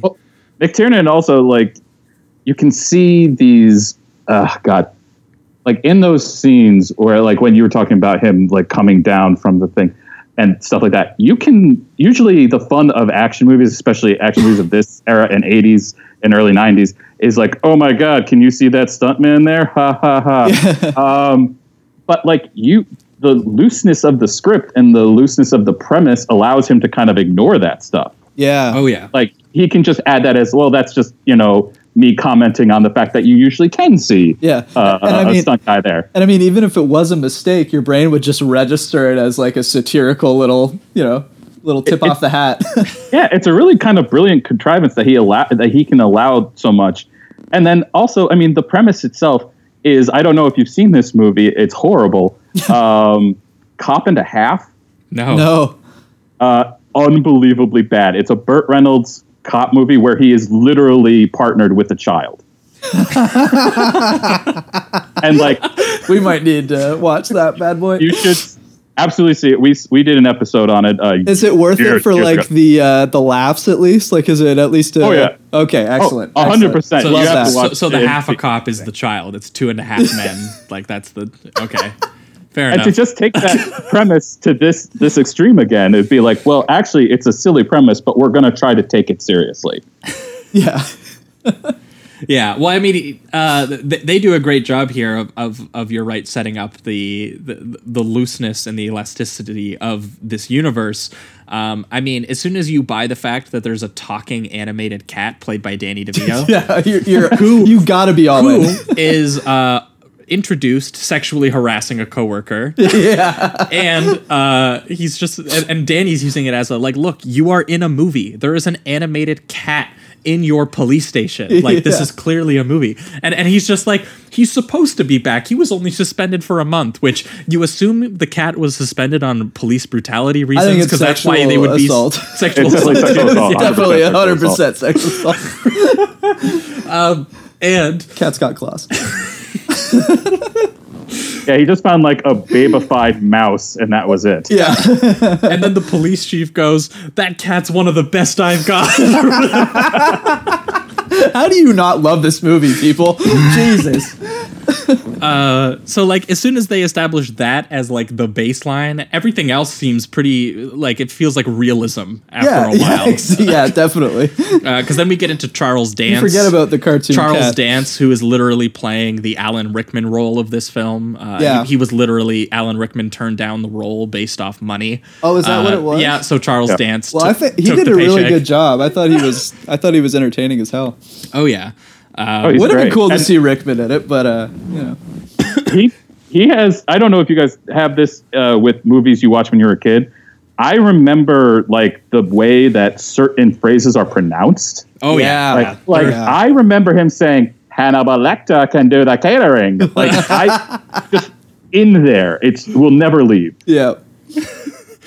um yeah and i i, I love uh, all of the the details uh, of this world and the way that again it's it's that that Shane Black uh, snark a, as it is Yeah. throughout the entire screenplay. But again, it's so littered with details throughout the whole thing that we could spend a whole episode just talking about like individual jokes in this movie And Like what that- they mean to the actual action tropes and all that. Yeah. yeah. Well, and not even that, just like like like jokes about and what it means inside this universe that they've Oh, created. I mean, I oh, love yeah. the bit how Danny keeps trying to ex- convince Arnold Schwarzenegger that he's in a movie. Yeah, like Um, "There- look at all these hot women. Yeah. Every one of them is a 10. yeah, where are the regular women? But he also has the one where he takes them into the blockbuster and he's just like, "Hey, lady, where are the Schwarzenegger films?" And she's like, "The foreign films are in the back." yeah. And she, she's And like, "No, St- the action films." And then Stallone is the Terminator. yeah, And then Arnold has that great line where he's like, it's his best performance. yeah. like, that's fucking so layered and amazing. Yeah. Oh, so man, the again, humor wa- in this watching. Arnold interact with his, his his own screen persona in Yeah. this way is is honestly pretty r- rewarding. Yeah. Um, Oh, yeah. Both both not just in comedy in that way of like, oh, did you get it? Of like like actually interrogating, uh, sort of like on an ideas level. Yeah, and it's Um, also nice that you. I mean, that you just bring this this episode on too, because like we've gotten to do a few Arnie pictures now, Oh, yeah. and just to have this episode is kind of like a almost like showing where he began and then where it all kind of kind of ended and and what he was saying with it is is really interesting. Oh yeah, I, I will never be able to think of Arnold Schwarzenegger now and not think of Raw Deal, which is the movie. I, have you seen Raw Deal, Chris? oh yeah i love raw deal Yeah, we we did it on our second episode, and we had never seen it, and we just uh, paired it with Dirty Harry because we were we heard that it was like I read the description, and I was like, oh, like a violent man of the law or whatever. Like Yeah. we'll uh we'll we'll pair those two together, and Raw Deal could not have been more opposite of a movie Yeah. um, if if it tried. And part of that reason is Arnold Schwarzenegger's performance in the movie because he's, Yeah. he was so miscast as the character that I think that script entailed it to be. Um, he's like isn't he like a sheriff for a while yeah, he's that? he's Yeah, an all American. beginning. small town sheriff are you fucking serious Yeah, he's yeah, an, and he's an- supposed to be like an all American small town sheriff too. Yeah, he's- and he, he- doesn't change the accents yeah, at all. he's got the red plaid, and he's in like a Dukes of Hazzard movie for like the opening of that movie. First, like, and then, 15 minutes, And then yeah. the whole point is they say, "Dude, you're you've been you have a history of violence, and that's why you've been dismissed from the bureau and all of this." And you never actually see that side of him. Like all you see of him is being like.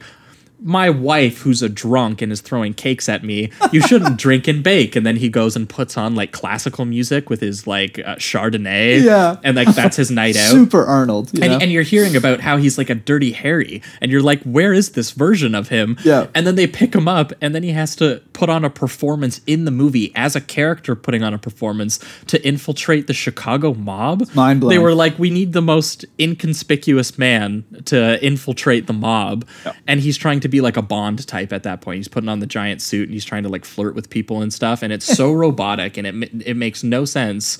Uh, and his line deliveries are just baffling on every level. Yeah. Again, and what I will say, uh, seeing him from that into Yeah. this, he really does improve. Like you, this is one of his more emotional kind of performances. He does pull off a Yeah. few things I didn't think he could. You know, it's not fantastic, but he's he's doing an okay job, and I was I was I was feeling it a well, little I, bit I more think it helps usual. that again, it's it's traveling in your knowledge of the Arnold Schwarzenegger character. It's Absolutely, traveling in yeah. your knowledge of the action movie hero. Yeah. and it, it's letting him find little nuggets of pain in that that you wouldn't Yeah. expect. And it also helps again, he's playing a fabricated creation. So any part where you're like, that seems unnatural, it's completely undone by the fact that nothing in the movie is meant to be natural, in that way. Yeah, Um, exactly. like I love that bit where he walks into his apartment and uh, immediately he just starts unloading his pistol into the closet. because he just knows there'll Yeah, be a guy and, and he's just like, "How did you know there was a guy in there?" And his line, it honestly reads as sad. He goes, "There's always a guy in there. There's always a guy in there. yeah, Someone is always trying to kill me. There's like a ninja in my closet trying to murder me." Yeah, it really is. It's just like you, Just you watch these action movies and like you know you watch John Wick and you're like, "Fuck, I want to be John Wick."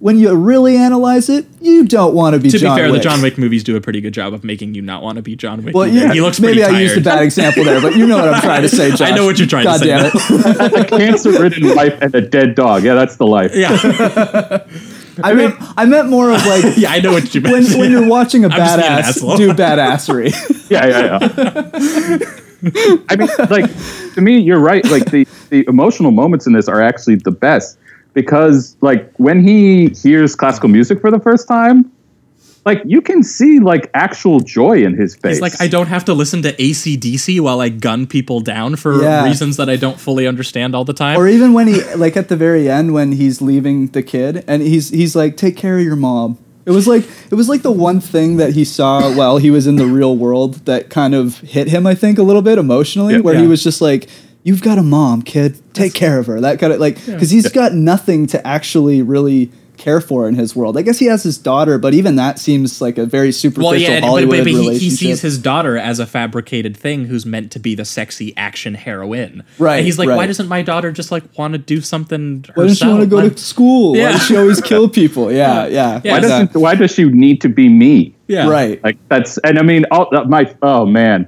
when he admits that his wife, like his wife, doesn't call him. Oh, he it's pays so the- sad. uh, It's like the saddest thing you've ever heard, and you're like, oh god.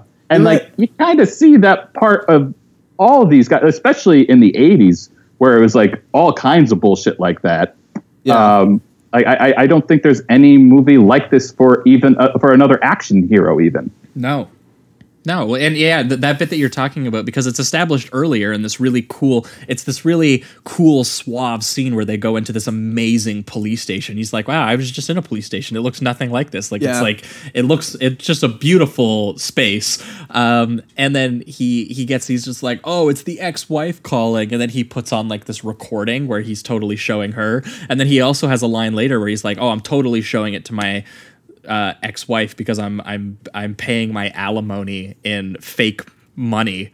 Like fake cash, like he's he's being so macho and and and he's sounding like mean to his ex-wife, basically. Yeah. Um, I kind of feel like that's a dig specifically at uh, uh, the blah, blah, blah, why am I blanking? Uh, fucking Bruce Willis's character in Die Hard. oh yeah, yeah, yeah, yeah. 'cause- Like- because Bruce Willis is that is that character. Uh, like coming home, he's like, oh, uh, ah, d- uh, well, we're separate. Uh, who cares? And it's like, no, that shit hurts. Yeah. Yeah, yeah, yeah, and and that's just it. So w- when it's revealed that he is paying people to call and pretend to be his ex-wife, so that everyone thinks that he's this cool guy that has his ex-wife chasing after like him. how sad, bro. Like, yeah, good lord. like like he, he's Yeah. paying people to think that he's the Bruce Willis character in Die Hard. yeah, Um, when when that's not really the case. And at the end of that scene, um, he goes, "All of this stuff keeps escalating." Like I thought after the first movie, what we know as Jack Slater one, that like I could just be a normal cop again, but things just keep getting bigger and crazier, and and, and Right. it, it's and it hurts.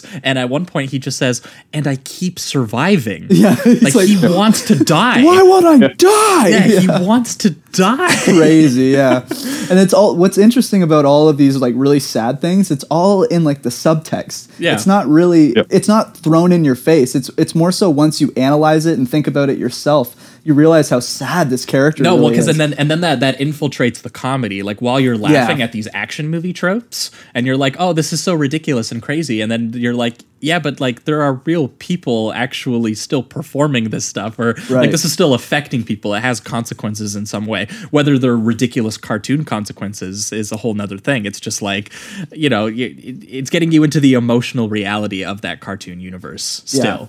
and it's pretty it's pretty impressive that it that it can do that and then you know pull off one of probably the best fart jokes that I've ever seen. yeah, I'd say top five at least. Yeah, like like I, I feel like I haven't laughed at a fart jokes in a really long time. Yeah. and and watching Takes a this while. watching this a movie, good one. and he was just like they've put nerve gas into the corpse at at the funeral, and he was like it's he's. He's gonna pass gas one last time or whatever. Leo the fart is going to pass gas one last time. exactly. And then again, they they continue the joke because he has to pull his finger to activate the nerve gas. right And again, just an amazing set piece where he's riding around on the corpse, who's also on a crane, and everyone at the funeral pulls Has out a machine gun. yeah And he, It's crazy. I mean, like, uh, uh, uh, look, elephant. That is, I mean, uh, that was my favorite moment. Before, I mean, the tar pit's incredible, but him just being in the middle tar of the pit, oh my god, yeah. Look, elephant in on the top of a skyscraper. And, and and when he just he t- takes like two paper towels and wipes all of the tar off it's of just him. like and then what i like is that that's also i think the first moment that the arnold character i guess slater uh, admits that he's in like a film because the kid's like well that's pretty convenient and he's like you said it's a movie right? Yeah. and it's like actually the first moment i think that he goes like you know what? Maybe this fucking is a movie. This shit doesn't make any sense at all. No, I'm trying to. they, they they do something like that too when Charles Dance uh, breaks the fourth wall and starts talking to you. Yeah, oh yeah. Before he's even come into the real world.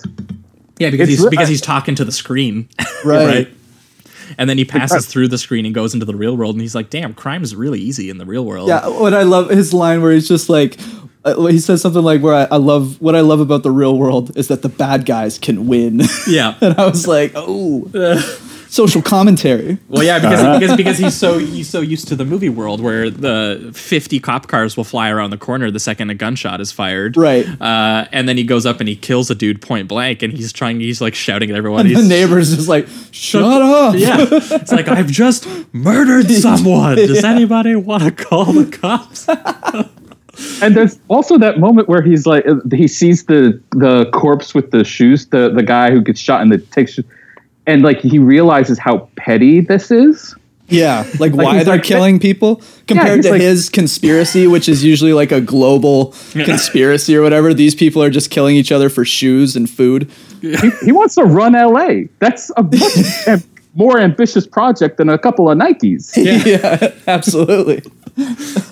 Uh, and uh, also, uh, one of my favorite bits in the real world, because because that's what happens is Charles Dance's villain goes into the real world, and then uh, you know Arnold has to chase him in there, and while he's in the real world, he kind of gets. Uh, He has to deal with how that world is different than the reality that he's used to. Oh, yeah. And when he tries to play chicken with that cabbie, I lost my mind. Because they have a fantastic long They shot. They hold the shot They just in hold it and watch the the, cars destroy each And he other. was just like, no, and, and, and because they It's said so it, they visually set it up earlier in the film where he plays chicken with the with the guy with the he's kid, like, wow. and he's the sidekick or whatever. right? Yeah, exactly. And he plays she plays chicken with the you know the, the cartoon criminals who are trying to take him down. Right. Um, and when he goes into the real world, and he's just like, "That's okay. I'll just play chicken with this guy." And he's just like, "You, it's not gonna work the same way. It's not gonna work the same way."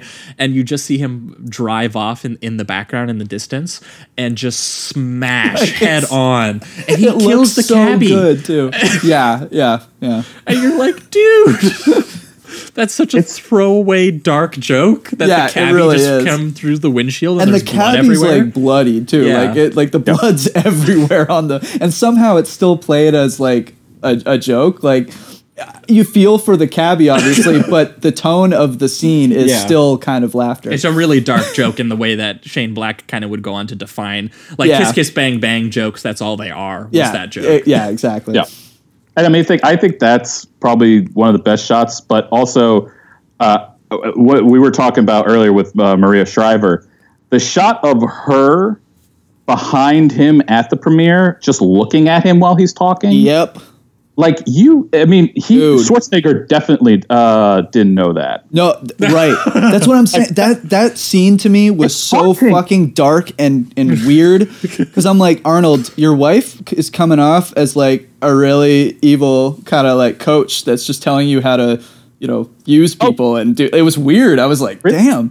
You just saw that, like I, I saw it uh, as like her She just being complete, yeah, completely Yeah. alienated from him For sure, Like, for sure. but I also pictured as like she views it as they both view it. I'm not saying just her, but Yeah. like they like they both view this relationship as like a, A business just transaction. A, exactly a business Yeah. transaction where it's just like you say the right things, I'll tell you what to say, and then we'll move on and we'll make our millions. And it's just like you see it in the movie, him playing himself, not realizing what he's doing, Like, and like, it's like, so like that, dark. that was his real relationship. Yeah. Like as and and and it made it into the movie. into the him. movie. Yeah, it's Insane. it's fucking crazy, Yeah. man. It's nuts. Yeah, and yeah, the, the movie premiere is really where the movie like set set into place for me. The- Yeah. Again, we we've already talked about Like it, but the, thematically, you mean like where Yeah. it kind of all comes Yeah. together. Yeah, yeah, as as Screen Arnold, who we've grown to really uh, feel for, starts confronting the creators of his existence yeah. uh, and, and all of the pain that they've put him through. Um, He literally and, faces his and then the bodily harm that he he he faces in the real world and how he goes into the cartoon world to be like ah it's just a flesh wound or whatever like Yeah. we're all good um, and he and he has to do the uh, uh, two rooftop showdowns Yeah. now to the next kid that he cares about, he's Yeah, just like these kids keep dying. yeah that, that matched the, the the rooftop showdown uh, visually that where where the his kid died or whatever Yeah. so it, again the, the visual construction of this and how it it, it, it mirrors all of that is like a, a big part of it um, but I think we might angle towards the reductive rating round on this one. Um, uh, for me, this was a, a, a pretty solid to high four. Um, I, I, I had actually never seen it, uh, but it had been on my watch list for a really, really long time. Um, and I had heard lots of great things. And uh, I, I didn't know Shane Black wrote it even. Before Yeah, I didn't know it. that. I was I was a pleasant I was- surprise. I was pretty excited to see that. Um, so, I mean, basically for all the reasons that we we've already talked about. Mm-hmm. Uh, um, for me, I I can't uh, stress enough how loaded this is with jokes. Yeah. Um, again, we didn't even have time. I wrote down fifty Even more when the I didn't dark even, shit's that I didn't- happening, it's still like somewhat humorous. you yeah? I, I wrote down like 50 more details that we just don't we don't even have time to get into Yeah. basically. Actually one before we go that I will mention uh, is uh, the one where he uh, electrocutes the corpse Uh-huh. so that the corpse holding like a, an Uzi or a gun or whatever will start firing at the other guy. Yeah. Th- that's actually a gag that was stolen in that The Night Comes for Us. oh, Remember? really? Yeah. Yeah, you're right. Yeah, because it's when it's when he uses the taser on the dude and, And that dude shoot- shoots his friend in the head. Yeah, That's interesting. That's so uh, again, just just little action details uh, of of both action and comedy um, that had me like rolling with laughter throughout the entire thing, and then at the same time to to mine this for uh, the action star image, the Arnold Schwarzenegger image specifically, Yeah. um, and how how kind of sad it actually is. um, uh, again, this is this is a movie that directly confronts that Arnold Schwarzenegger is the bad is the bad guy in some capacity. Um, and, it's and not the characters he's playing, but No, Arnold, Schwarzenegger, himself. yeah. yeah. So this is fascinating. I think that this was a, a, a great double feature, the way that we got to see. This is probably the only two movies, you're right, where you get to see this wrestle with the real world Arnold. Um, Yeah. Uh, and and then also you get to see uh, quite blatantly the the fabricated images that he makes of himself and that Yeah. other people make of him. which is Um, why maybe he hates the movie. yeah, honestly, that's that's got to be it. I, I I viewed this movie kind of the same way that I I viewed uh, uh, Death Proof a little bit, which is it's one of my favorite Tarantino's, uh, Oh, and yeah. Tarantino hates it specifically because he maybe revealed a little too much about himself. Oh, okay. Uh, and and the way that uh, he he he orchestrates uh, violence and travels in genre and stuff. So like I felt something similar happening here, where I think maybe he thinks he revealed a little bit too they actually much. they actually saw a part of themselves. Yeah. They're like, oh, maybe that is worth critiquing. and ma- maybe that's why people didn't like it. Yeah. Uh, so I'll just go back to doing what I used to do, I guess. Uh, Yeah. Yep. Which sucks because if this movie would have been a hit, maybe we could have got a lot more. Uh, Yeah, some more- interesting Arnold roles out of Right. it because uh, this is definitely a side of him you don't uh, typically get to see. Hmm. Um, um, again, one of the most emotional and funny performances I've seen him give. So Yeah. pretty amazing. Yeah, uh, I'm also gonna give it the four. Uh, this is the first time I've seen the movie. I actually did read. It, it was way back in the day. I read like, and it was only the first quarter of it that I read. but I actually read the first quarter of like the novelization of the movie. What? Uh, way back in the day. I know it's so random. Okay. But uh, so I kind of knew like the premise and what it was doing, and I kind of knew that it was doing like a meta thing. Like I knew the kid went into the universe and all that eventually. Um, but what I did Can I not ask know why you had that book? Did someone buy you the book? I Did think someone? I, I knew I, w- I was a big fan of action flicks when I was a kid, and I think the book would just happen to be in like my school library, and so I was like, And you saw hey, I- Arnold on the I cover want- or something? Yeah, so I was like, I wanted to see that movie, so I'll just read the I've, book. I've never read like a that. movie novelization before, so it Yeah. just fascinates me that people read those. I don't remember too much about it. I was like 12 or something, but um, but what I didn't know about this film was how it kind of started to do a critique on Arnold himself. I had no idea that that's where the the film eventually went, and now it makes sense that Arnold is kind of like. You know, I'm not a big fan of this one because I think what you just said, you know, exposed a little bit too much of himself. Uh, as well as maybe he saw this as the end like where where do you go from here you know what i mean like he's he's this performance is kind of like a a culmination of all of his performances and saying like he's doing the meta thing where he's kind of breaking down those walls and so it's like am i going to be able to do the the lead action hero cliche again after i've just done last action hero where it's basically almost wrapping up that kind of No, he, action he, star he, he could have done it. If if Walk Hard couldn't kill biopics, this movie wouldn't kill action cheese. Hey, that's a solid point. Yeah. can't, can't argue with you on the on the biopic there. Um, but yeah, yeah. But I but I could see why that would get in his head. yeah, yeah. Maybe that's more more what it was. But also, people didn't, you know, accept this movie well, that, too, right? See, that's So, what I yeah, I was gonna get to that where it's kind of like uh, I'm very surprised that people didn't like this. I didn't like it at all. Like I would think maybe it'd be just more of a lukewarm film, that kind of thing. But for people to actually say it's about nothing Oh, yeah, and people- and all this, it's just that that boggles my mind. But uh, but yeah, I'm gonna give it the four, and I'll definitely be rewatching this bad boy. Oh, I, I bought the Blu-ray. Nice. Um, Yeah, I just added the Blu-ray to my my wish list. Beautiful. I, yeah, I mean, uh, all of what you said, I, it's a high four for me. Um, it's I, I- it is probably my favorite Schwarzenegger movie. Damn. Um, I would say, like, I, I, I don't get me wrong, I really like both Terminator, the first two Terminators at least, uh, and I even like for all the racism and shit, I still like True Lies. Um, See, I, I I, I, love Predator.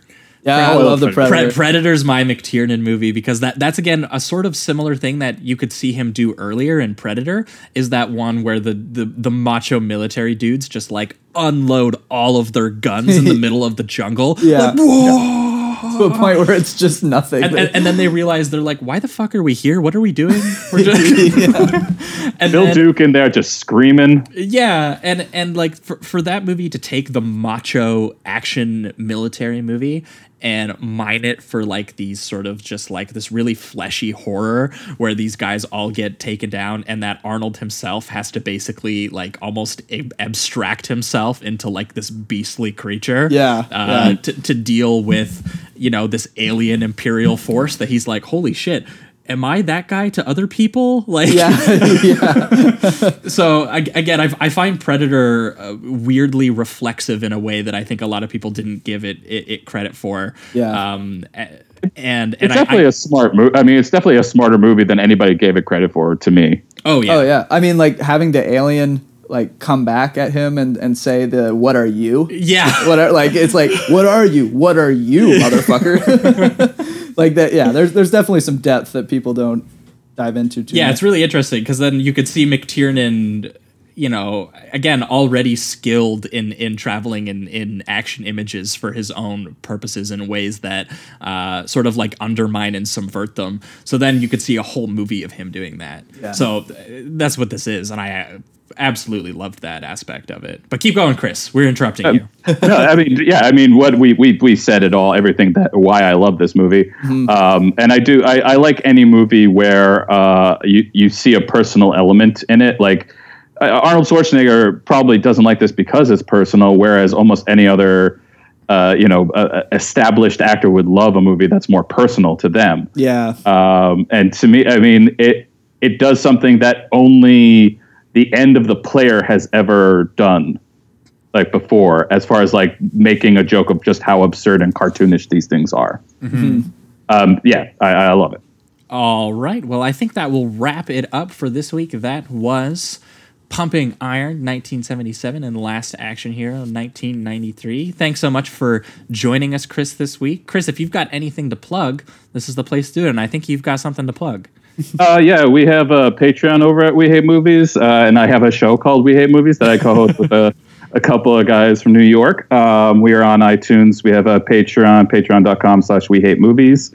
Um, yeah, we're going on a tour in late April, so if you are interested at all, uh, take a look at uh, WH, uh, at WHM Podcast on Twitter, uh, and you should be able to see them right up right away. Yeah, you guys definitely hate movies over there. I've, I've We do. Yeah. Because because before the show, I was listening. I hadn't caught up on a few episodes, and I, I there was a couple I wanted to catch up on, and one that was very cathartic for me because I absolutely hated the movie. You guys did uh, Fantastic Beasts: Crimes of Grindelwald. Oh, it's so Oh. bad. It's so bad. one of the worst movies, absolute worst movies that Oh, came out last it made year. me sad. It just made and, me so sad. And I, I can't get the image of Johnny Depp toking out of a human skull hookah, uh, s- so that he can So edgy. so that he can conjure up images of the literal Holocaust as an argument for why we should put Muggles in camps. And like, it's just like, dog. Like, okay, it's it's fine. what are you trying to say, JK? Nothing. Yeah. J- J- He's trying to make more billions. Let's yeah, be honest JK here. should not be allowed to write screenplays anymore. No, That- after that movie, no. no, that, No, no, no, that- stop that- it right She's had two tries. We've given her. Yeah. We've given her enough. Three more coming down the yeah, pipeline, man, baby. We'll give you one more. We'll give, Uh, but for for us, you guys are going to hear from us in one week's time. Patreon uh, subscribers. Oh, yeah. your bonus episode is coming up next week, and we are doing the rare uh, three episode. Uh, or three episode. What am I talking about? Three movie three episode. movie episode. Yeah, we are going to be talking about Hellraiser yeah. and Hellraiser two. Oh yeah. and Hellraiser three. Hell on earth. which is the best one. Which one? Oh, yeah? three. I think th- Hellraiser 3 is the best one to me. God Oh, damn. interesting. I'd be curious to hear that argument because I I was watching all three for the first time and I had no idea what to make of three. Yeah, yeah. three- I mean, even even two, I had a little bit of like, huh, okay, uh, going on. But either way, that's going to be for, I will s- for I- next week's episode. yeah. I, I did like that they fit Hell into all three titles though, where it was Hellraiser and then Hellraiser Hellbound, Yeah. and then it was Hellraiser Hell on Earth. You just had to fit it in twice. they had to give single up by the fourth one. They're like, we can't think of any more. But Uh, but in two weeks' time, we're going to be back for free listeners for everyone with another guest, and we are going to be talking about Angel Heart.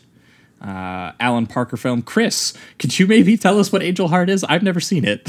It's uh, Mickey Rourke is like a private detective ish. I think he's an ex soldier as well, and he meets the devil and Robert De Niro, and uh, quite a lot of crazy shit happens. What, I'm wait, down. What, what year was that one? That sounds like that's just sounds like the the cop version of Devil's Advocate. It yeah. is kinda. Is it 90s? It's it's better than that, but uh, yeah, it's about. I think it's like 1990 or 91. Excellent. Sounds like it's going to be a good time. Yeah, 90s Uh, is just insane, man. and we're going to be pairing it with uh, Mr. Frost, another Hmm. uh, what sounds sort of like a it sounds like a serial killer movie starring Jeff Goldblum, also from the '90s. So Well, I'm doing a lot of '90s Goldblum. lately. I feel like. Uh, with Last Action Hero, the Hellraiser movies, which most of them came out in the 90s, that we're going to be talking about and the, then those two. and spoiler alert, after that, we're going to be doing uh, Tetsuo the Iron Man. We're finally getting Oh, there. hell yeah. Hell yeah. Shinya That dude is insane. And we've been waiting for a while to do that way. one. So uh, that's what's going to be coming after that. Sweet. So again, that's patreon.com slash Sleazoids podcast for the Hellraiser episodes. And then we're going to be back on this feed again for you guys in two weeks doing Angel Heart and Mr. Frost. And I think that's going to wrap it up for this week's episode. Thanks as always for listening, guys, and keep it sleazy. Keep it sleazy.